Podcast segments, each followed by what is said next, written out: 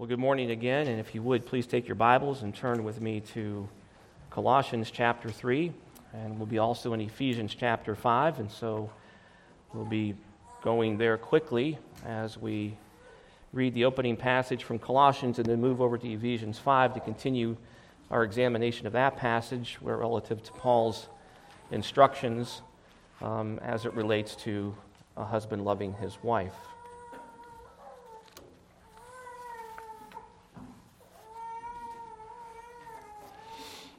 Let's go to the Lord in prayer.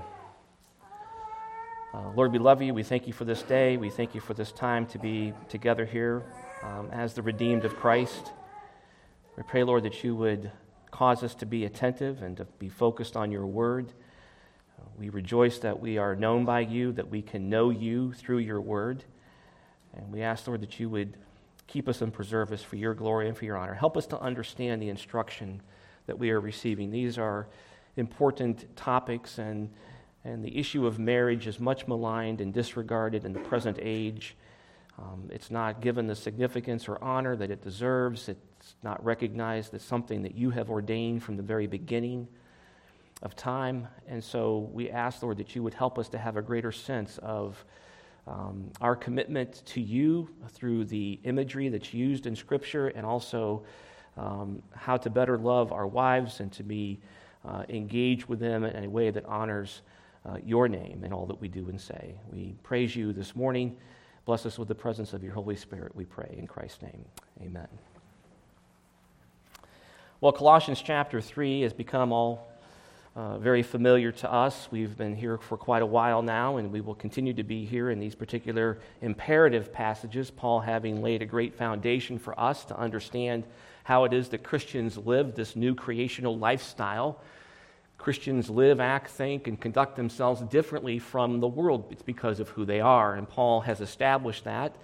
And the nature of that change is, is explained to us in the first portion of uh, chapter 3 in part. Knowing that we've been clothed in a new nature, that God has given us the ability now, unlike the natural man, to comprehend the things of God. And so doing, we then live in a particular way. And that's why Paul uses the word so at the beginning of verse 12. Let's read Colossians 3:12 and on. So, as those who have been chosen of God, holy and beloved, put on a heart of compassion, kindness, humility, gentleness, and patience, bearing with one another and forgiving each other. Whoever has a complaint against anyone, just as the Lord forgave you, so also should you. Beyond all these things, put on love, which is the perfect bond of unity. That's an important verse for Paul.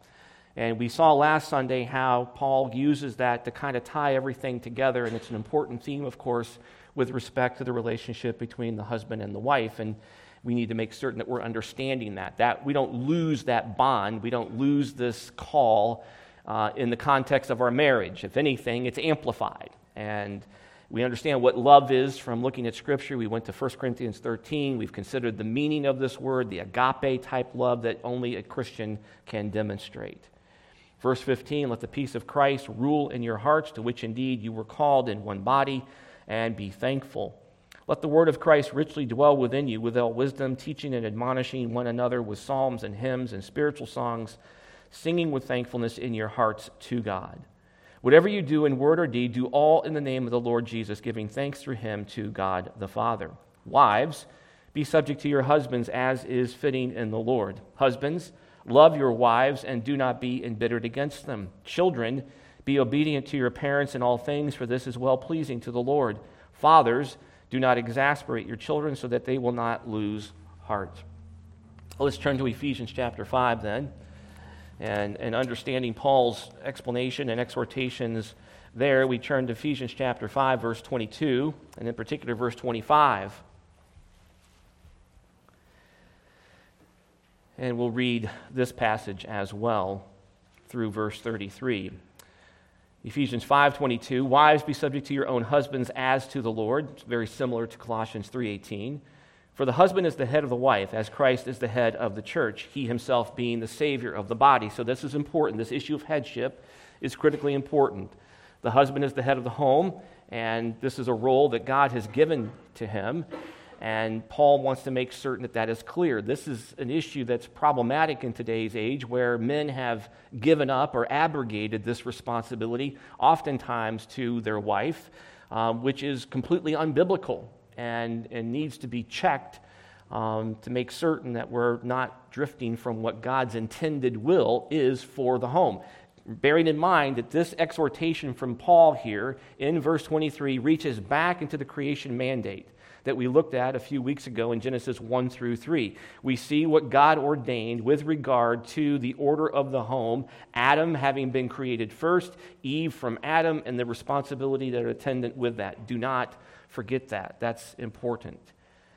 But as the church is subject to Christ, so also the wives ought to be to their husbands in everything. So here's what's significant. Notice the transition. Paul goes from the issue of headship and submission not to the issue then of the intricacies of how one is the head, but rather to the issue of love. Headship, he doesn't go from headship to ruleship, he goes from headship to loveship. And this is often a point that's either not, import, not correctly emphasized or taught correctly. There's a lot of talk about submission. There's a lot of emphasis on that with regard to the role of the woman, and we've spent our time talking about what that means. But there's much more said about the husband than there is about the woman in the context of this relationship, about the wife. And so Paul then transitions right over to the husbands and he lays out for them a very high calling. We began to unpackage that last week. Husbands, he says, and again, it's directed to Christian husbands. We know in Colossians chapter 1 that Paul is writing to saints. He calls them holy ones. So these are Christian husbands. So, Christian husbands, pay attention. I know there are many here this morning. So, if you want to know what a Christian husband does, this is it. This is your instruction manual. This is your owner's manual, if you will, for your happy marriage.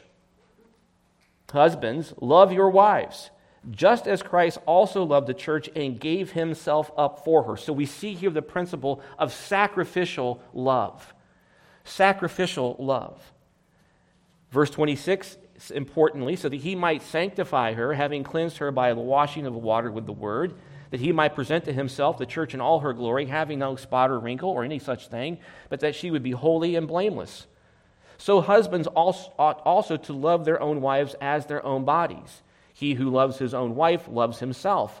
For no one ever hated his own flesh, but nourishes and cherishes it, just as Christ also does the church, because we are members of his body. For this reason, a man shall leave his father and mother and shall be joined to his wife, and the two shall become one flesh. This mystery is great, but I am speaking with reference to Christ and the church. Nevertheless, each individual among you also is to love his own wife, even as himself, and the wife must see to it that she respects her husband. So, importantly, what we find then here in both Colossians chapter 3 and Ephesians chapter 5 is that Paul does not tell husbands to force their wives to be subject. Rather, it commands the husband to love them as Christ has loved the church. As Christ has loved the church. I made reference last week that, um, uh, that, that you're not to be the Archie Bunker husband, if you will. Um, and some of you still probably don't know who Archie Bunker is, but nonetheless, if you didn't talk to Dell, I'm sure he's free this afternoon to explain that further to you. The note was that the husband who plops himself in front of the TV and orders his wife around like a slave has abandoned Christ for Archie Bunker. And all, often that's the case, sadly, in many homes. It's not to be that way at all. So, what we know and what we understand then from Ephesians chapter 5, verse 25, is that this is a sacrificial love. Husbands are to love their wife sacrificially. And so we see here that Paul sets the standard of loving one's wife as Christ loves the church. The greater responsibility falls on the husband to imitate Christ's loving leadership. This is loving leadership. It's not, it's not um, a, dictatorial type of arbitrary and heavy handedness, which is oftentimes the default position that men want to take. Our tendency is to fall into that box, and we have to check ourselves and be mindful of that. And so, this issue of loving one's wife as Christ loves the church is certainly important for Paul and important for us to understand. And I, do want to say this that, that in the context of this issue of love, uh, the, the, the, the, principle is important. This love is not a sterile or laboratory type of love, and it's more than friendship. It's much more than that. There is, a, there is an intimacy, a connection, a desire, a passion, a compassion, a protection, all of that attendant with a sense of uh, a, an adoring love for someone that God has given to you as your wife. We see that in the context of how Christ loved the church. And what we have in the Old Testament is the Song of Solomon, which is used for us to paint a very vivid picture, if you will, of the means by which Christ has loved his church. You have a setting and a context that's well understood by you and is very descriptive of the nature of that type of love. You can be friends with anybody. But loving your wife is much different than that. She is your friend, of course. I hope that's the case. She ought to be your best friend. But she ought to also be your lover and your confidant and someone who is, is, is close to you in that way, who holds your affection, who is the desire of your heart, who satisfies your needs in that regard. This is what we're talking about.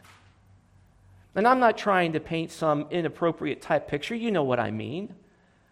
But certainly, in the context of what Scripture tells us, if there is this sense of self sacrificing love, then there ought to be a connection between the two that allows that to happen and fosters it and not prevents it. And so, Paul here sets this standard before the men. It's a high calling. I, there's no higher calling, frankly, in the context of how to love somebody. You're, are you kidding me? Love your wife as Christ has loved the church? Well, this means you have to understand how he loved the church doesn't it? So you have to be a theologian to properly love your wife. Well, everyone's a theologian, we know that. Everyone thinks about God, everyone thinks about those types of things. We have to think about them correctly and biblically.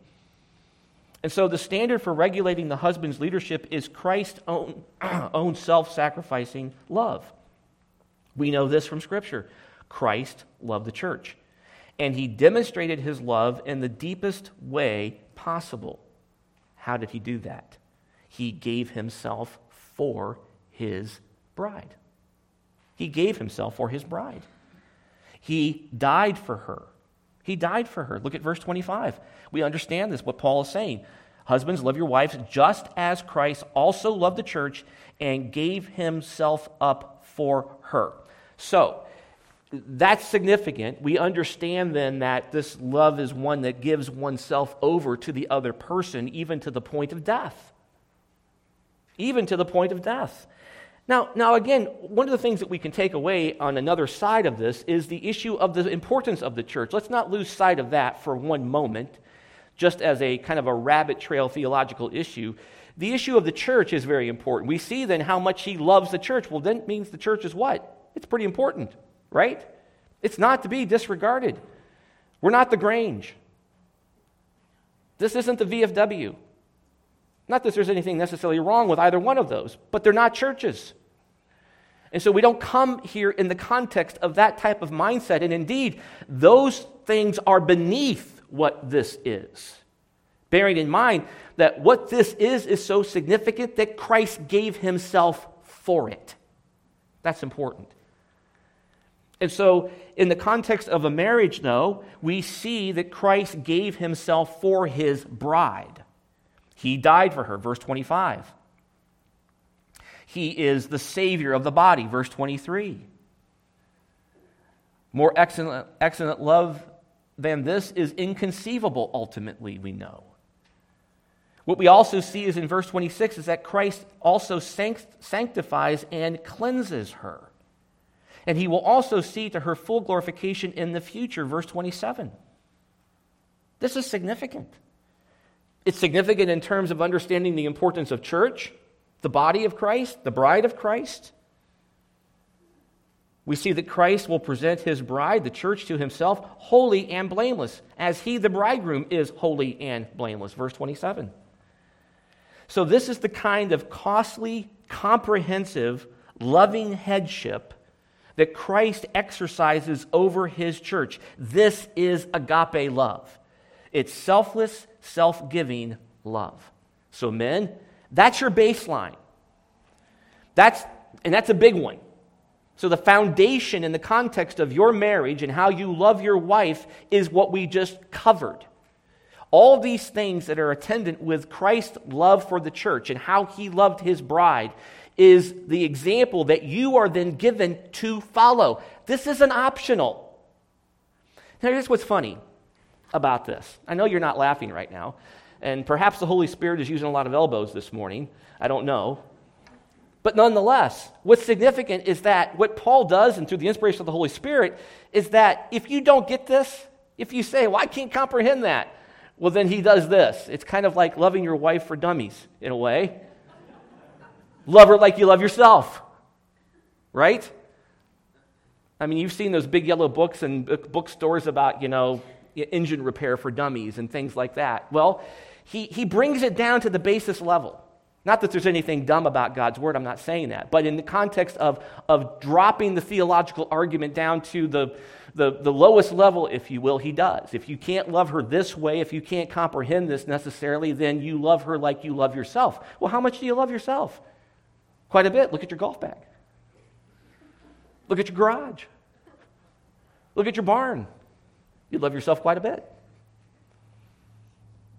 There's a lot there.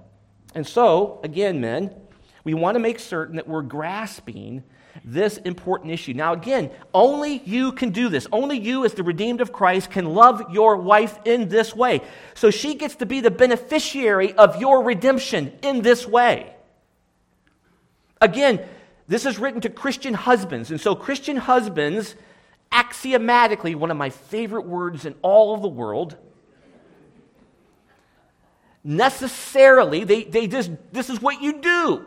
Now, why do I do this? Because of what Paul has described in Colossians chapter 3 about being clothed with a new nature. We know from 1 Corinthians 2:14 the natural man receives not the things of God, they're foolishness to him.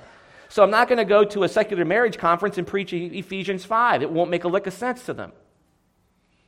I'll give them the gospel instead so they can understand Ephesians 5 and love their wives the way they ought to.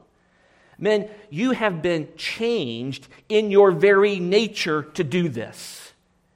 So you can do it. You're like Bob the Builder. Can we build it? Yes, we can. Can I love her this way? Yes, I can.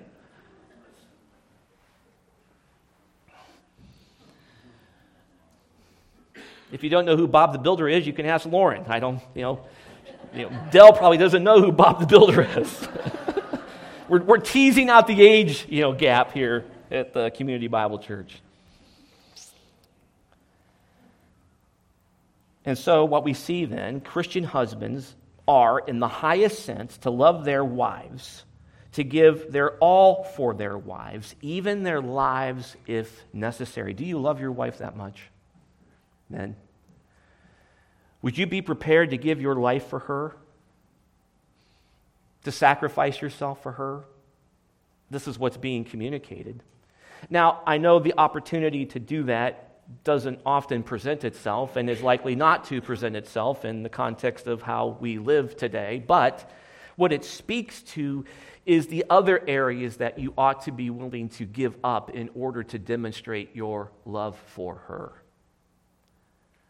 Not always seeking your way, not always demanding your way. Remember, this headship is governed by loveship, not ruleship. Now, it doesn't mean that you're not the head. And this is the problem that we have. And I, I don't quite know how to, I, I guess, speak to it in some way because we live in a culture, in an age in which men have been so emasculated that it's hard to even talk about these things anymore. Men are no longer the men that God designed them to be, they're a corruption of what God intended. And so, what ends up happening is that we then morph into our principles of headship ideas related to feminism and progressive liberalism and other ideas that erode the headship. We think we can't be loving and leading at the same time, but this is loving leadership. Christ has not given over or given up or abrogated, another one of my favorite words, his headship, has he? He is still the head of the church, is he not? And he is that way in a very commanding way. He is gentle, but let's not forget what the word gentle means. It means power under control. If I gentle a horse, I am not, I, I am utilizing every feature of that horse to the point of almost perfection in some ways, as God intended it to be used. I haven't changed it, it's still a horse. In fact, it's a better horse now. It backs, it spins, it side passes, it does all sorts of things. I can open a gate from his back. I can herd cattle. I can rope a cow. I can pull a bale of hay. I can pull logs. I can ride down the road. I can hitch it to a cart. I can do all sorts of things with it. It's power under control, but it's still a horse and it's a good horse. Men, you are still men. And you need to act like men. And ladies, you need to let your men be men and stop taking their manship from them in the context of usurping their leadership, it's this idea that we can't be leaders anymore because if you're a leader, you're a bigot or you're something else. You're a misogynist, you're, you're, you're heavy handed. That's not the case. Christ still leads the church, and he does so with authority. This, this Christ who loves the church is the same Christ who walked into the, the, the, the tabernacle and cleansed it out with a cat of nine tails and turned over the tables. Not that you need to walk into your house with a cat of nine tails. Uh, no offense, Mary Lynn. Um, it's not a cat with nine tails, but if I ever saw a cat with nine tails, I would probably keep that cat.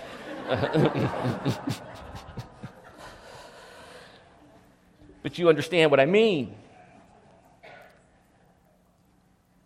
So, gentlemen, husbands, you need to love your wife in this way. This is very practical. This is God's will for your life. This is how God wants you to do this thing. What is God's will for your life? Paul says, even your sanctification. Well, this is your sanctification. You're learning something about yourself as a Christian husband that you are called to do, and most importantly, have been equipped to do. God has given you a new nature that enables you to do this. How do I know that? Well, because Paul told me in Colossians 3:12. That's the point of the so. So I could do this. Go back to Colossians 3:12 for a minute in the context of a husband. I could do this. So go to verse 19. Husbands, love your wives and do not be embittered against them. I could do it this way, Colossians 3:12. So those who have been chosen of God, verse 19, husbands, love your wives and do not be embittered against them. Do you see that? That's exactly what's going on here. And so, for you as a husband, this is what God has chosen you in the context of your salvation to do. This is how you live out the reality of the fact that God has saved you.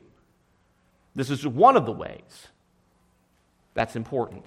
And so we see from Ephesians 5, one of the first principles that we know then is the issue of cultivating this attitude of love, this agape love, giving your all for your wife in that way.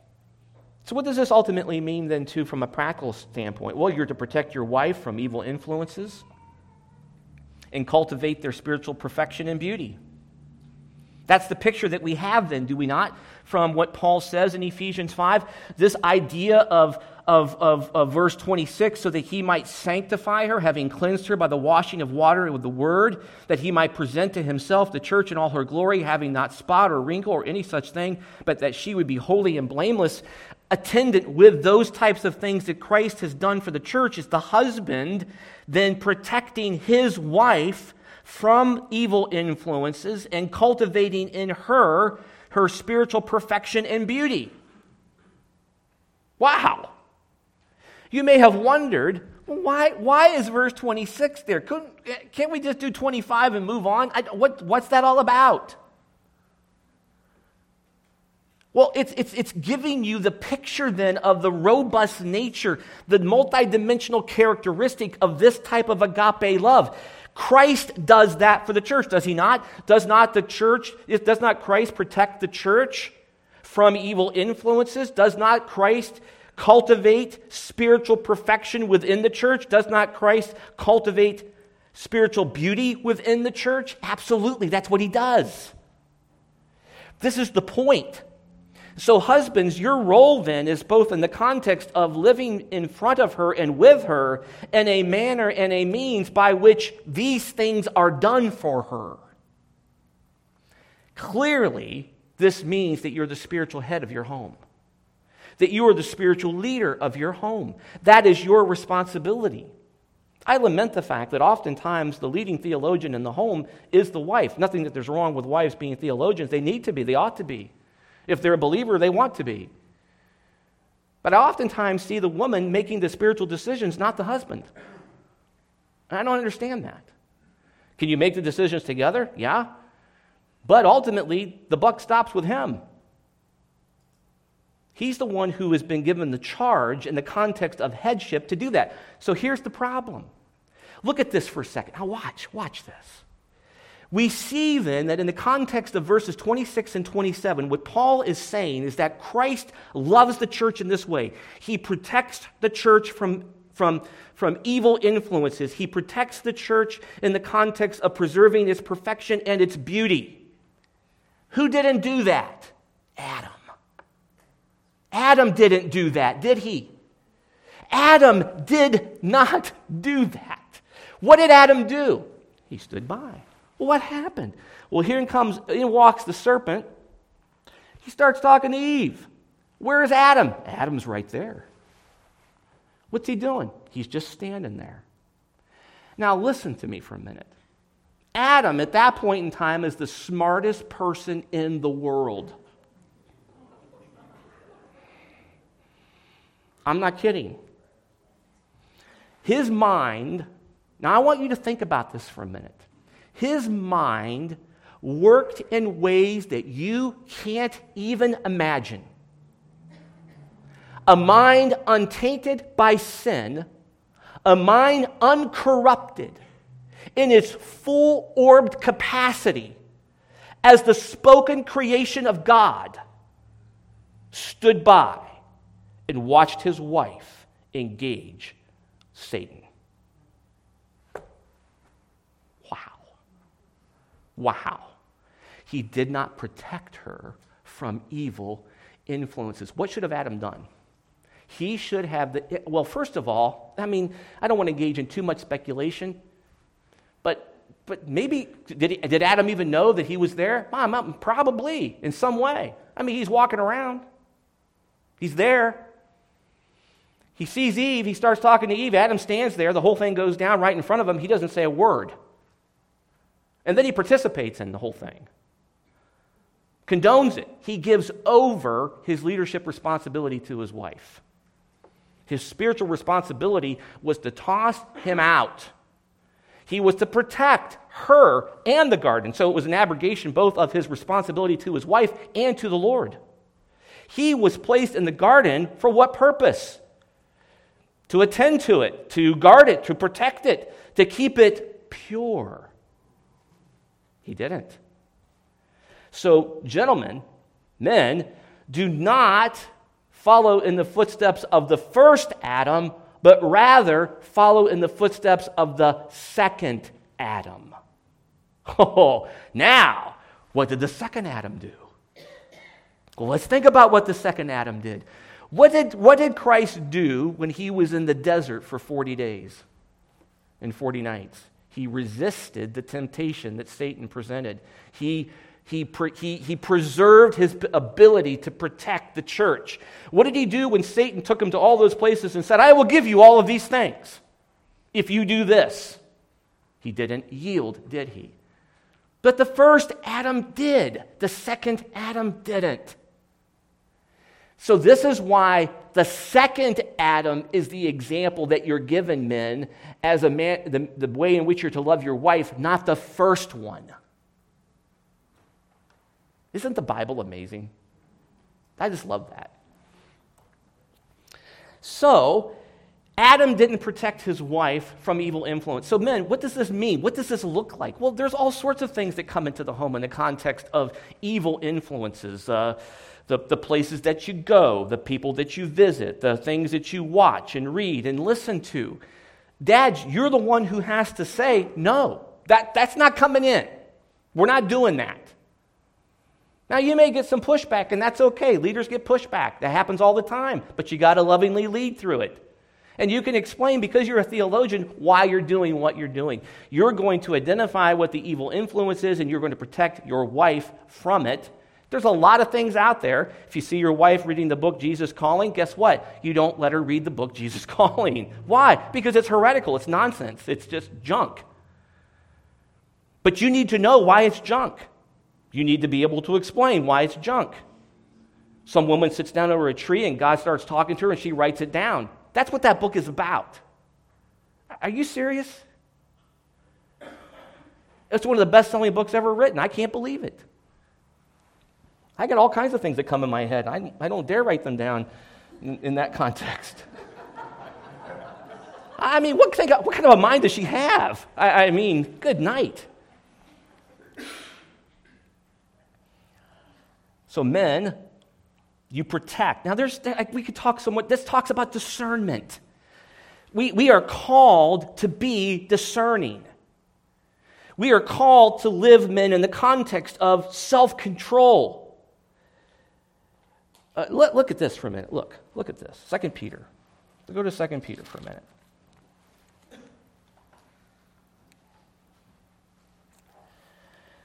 Now, now, so Christ is always the perfect example of any virtue that we're given. What is the book of Proverbs about? It's about Jesus Christ. Why is it about Jesus Christ? Who is Jesus Christ? Wisdom, right? That's who it is. Who on earth ever could live up to the standards in Proverbs? Jesus Christ did. Every time, all the time. That's what the book is about. So, too, with the issue that we find in 2 Peter. So, in the context of protecting one's wife from evil influences, this incorporates into it the idea then of, of demonstrating the reality of certain virtues that ought to be evident in a believer's life, both a woman and a man but in particular, we're talking about a husband, and we're talking about a husband then who can do these things that Paul describes Christ doing in Ephesians chapter 5. This issue of sanctifying the church is an example given to what a husband is doing for his wife. How on earth does he do that? Are you walking around all day with a Bible thumping over the head with it? And, and, and did you memorize your verse today? Did you do this? Did you, how many times did you pray? How many verses did you read? No, it's not like that. But it plays out in the normal everyday living of life in the context of making Christ the priority and demonstrating the reality of your conversion and the reality of your sanctification by demonstrating certain virtues that Christians have. Again, I can't emphasize that enough. Christians can do these things. You must stop thinking that you cannot do them. You can do it. Bob the Christian, can you do it? Yes, you can, Bob the Christian. I'm going to write a kid's book now. Look, now, husband, I want you to think about this. So, Paul says to me that I am to sanctify, like Christ sanctifies the church and preserves the church's perfection and its beauty. I'm to be doing that for my wife too. How on earth do I do it? I look at 2 Peter. I do this. Look at verse 4. No, no, no. Go to verse 2. Grace and peace be multiplied to you in the knowledge of God and of Jesus our Lord. Okay? Something's happening. I'm, I'm growing in something. Importantly, it's knowledge. Paul does the same thing in Colossians. Remember that. Verse 3 Seeing that his divine power has granted to you, husband, everything pertaining to life and godliness. Pertaining to life. Well, what's life? You get married, that's life, right? You raise kids, that's life, right, too, isn't it? Absolutely. Pertaining to life and through the true knowledge of him who called us by his own glory and excellence. So, there again, re, Paul, Peter, like Paul, reaches back into this whole doctrine of election thing. You were saved and chosen for a purpose. Now, what? Verse 4 For by these he has granted to us his precious and magnificent promises so that by them you may become partakers of the divine nature. You don't become little gods, but you are indwelled by the work of the Holy Spirit. You are, you are made new creation in Jesus Christ. You are in union with Christ. That's the point. It's Paul's point in Colossians 3, or all of Colossians for that matter. So that by them you may become partakers of the divine nature, having escaped the corruption that is in the world by lust. So Christians have been have the ability to be uh, outside of the corruption, if you will, to, to resist the corruption, to live in the context of, of a life that demonstrates that they are not corrupted by the world anymore. They're not the natural man, they're new creation in Jesus Christ. So, now, men, you are going to be able to engage in the idea of protecting your wife and your family from evil influences because you're now going to do verse 5. Now, for this very reason, also, applying all diligence. Now, we've talked about this before, but that phrase means that you're working hard at this. Not out of a sense I'm getting more merit to become more saved. You can't be more saved. That's ground we've covered. But you have the ability now, and because you love Jesus Christ so much, and because you know that you've been saved and redeemed and bought with something more precious than silver and gold, you're now going to work diligently to achieve, to demonstrate the reality by demonstrating certain characteristics. These characteristics, these virtues, tease out the ability of a husband to protect his wife and family from evil influences, to sanctify. That's what sanctification is about, really, in many ways. So, look, husband, in your faith, so out, not that, not that you're supplying that, but in the context of faith, out of real faith grows, the fertile soil of the virtues is the faith, comes what? Moral excellence. Virtue, if you will. So that's important. So all of a sudden you're seeing, okay, I got this. I can do this. I can see what Peter's saying. I'm, I'm in union with Christ. I'm, I have the power, the ability. I've got this resurrection power in me, this dynamite power, if you will. That's the language that Peter uses. And, and because of that, I'm able to do these things that I'm going to use now to fulfill what Christ did for the church in my home, too moral excellence. Well, who was perfectly morally excellent? Jesus Christ. Right? That's what he does for the church. He demonstrates that virtue all the time. Husbands, love your wife as Christ has loved the church. There you go. That's one. Look at the next one and in your moral excellence, knowledge. Now, that's important too because we're talking here about just not a surfacey kind of knowledge, but it's, it's, the, it's, it's knowledge that turns into wisdom. Wisdom is knowledge applied. So I read the book of Proverbs, I read the Bible, I obtain knowledge about it. But if I don't allow that knowledge to inform my mind by shaping my actions and my thoughts, then it's nothing. It's just knowledge. It's like books on a shelf that are never read. They're of no use other than they look good. But the knowledge applied is the, is the wisdom, the demonstration of the reality of it. Paul prays in Colossians that the Colossian believers' knowledge would increase and that they would demonstrate the reality of it by what they are doing and thinking. And so for Peter, too, the same thing happens knowledge, and in your knowledge, self control. Well, there's a good one. How many husbands need self control? You can raise your hand right there. I got one hand in the back. Great. Man, I got my work is not done. It's okay to raise your hand um, in the church for certain reasons. All right. So, self control, that's important. Self control so, a person who is under control in this way that's being spoken of here is, is going to be one who is going to be able to identify evil influences and not engage in them. Not engage in them. Now, there could be a whole litany of things that can fall into that category, and I'm not going to become, you know, I don't want to become like, like legalistic about this in the context of creating this, a list of things you can't do. I'm not that guy. But I do believe that there are certain activities and behaviors and patterns and lifestyle choices that are evil in and of themselves or, or, or will allow evil influences to enter into the home that a husband has to be on guard against for his wife and for his children. Remember that you're loving your wife the way that Christ has loved the church. This is the demonstration of it. So I use God's word to help me understand God's word. How do I understand Ephesians chapter 5, verses 25 and 26 and 27 and 28?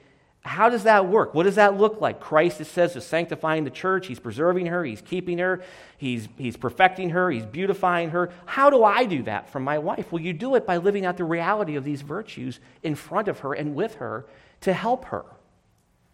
Now, I have more to say about that issue, too. Uh, Peter, again, in 1 Peter chapter 3, deals with the issue of the husband's tender leadership of his wife in this regard with respect to his reference to the weaker vessel. Now, man, people get ramped up about this one. I mean, it's right up there with submission. Don't say weaker vessel and submission in the same sentence. Well, I just did. So, it's not to be demeaning in any way. It's, it's, it's really a respectful reference to the loving nature by which a husband leads again his wife. Recognizing that headship can be abusive, Peter is saying to this man, don't lead her in such a way that you forget who she is. Now, women are created differently than men. As I have said repeatedly, she's not your drinking buddy. Now, she may drink with you. That's up to you. But she's not in the context of what that terminology means today in regards to that idea. So, men, be mindful of this. So, again, these virtues ought to be evident as you are doing these things. Now, now had, had Adam been doing these things, we'd have a whole different story in front of us, wouldn't we? But he didn't. He didn't. So, we have self control, perseverance. Wow, perseverance, unswavering not veering off, staying the course. Husbands, that's how you are to be. Who did that perfectly? Jesus Christ. For who? The church. Aren't you grateful for Christ's perseverance? Yes, you are. So too should you demonstrate that with your husband, with your wife. Godliness. Godliness in the sense of not being like a, like a braggadocious moralist, but a person whose life has been saturated with God's word in such a way that they, they live out the reality of it in the context of their everyday life. They want to honor God in what they do, they pursue God in the context of wanting to know more about Him, that type of, of, of the sense of the word.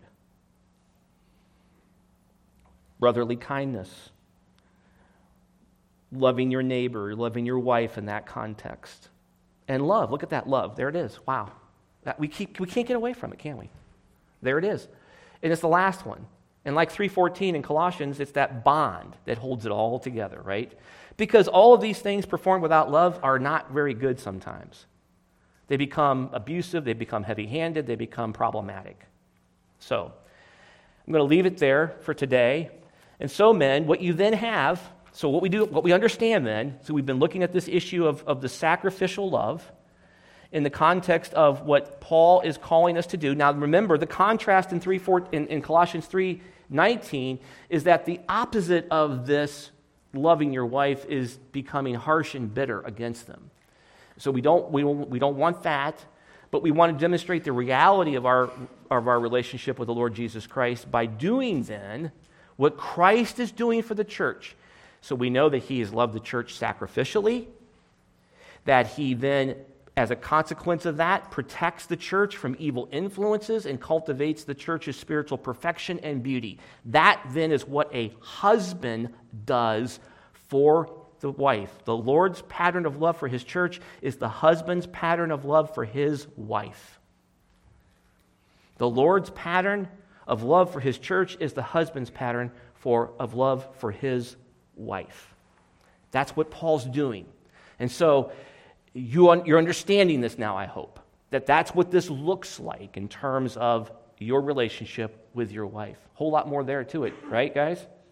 A lot to, a lot to learn, a lot to do, a lot to think about, but that's okay. God gave you good minds, and He expects you to use them, and I trust that you are through the sanctifying work of the Holy Spirit. Let's pray. Lord, we love you. Thank you for this exhortation, these words of encouragement, instruction, perhaps even conviction this morning. We all need to improve in these areas. We all need to um, have a, a greater heart's desire to live in a way that is pleasing to you, that demonstrates the reality of our election and our salvation. As Peter exhorts us to do, may these things be evident in our lives in both practical, everyday ways and also in the way that we love our wives. We praise you in the name of, of Christ, and we ask for the blessing of the Holy Spirit upon the preaching of the word today. In Christ's name we pray. Amen.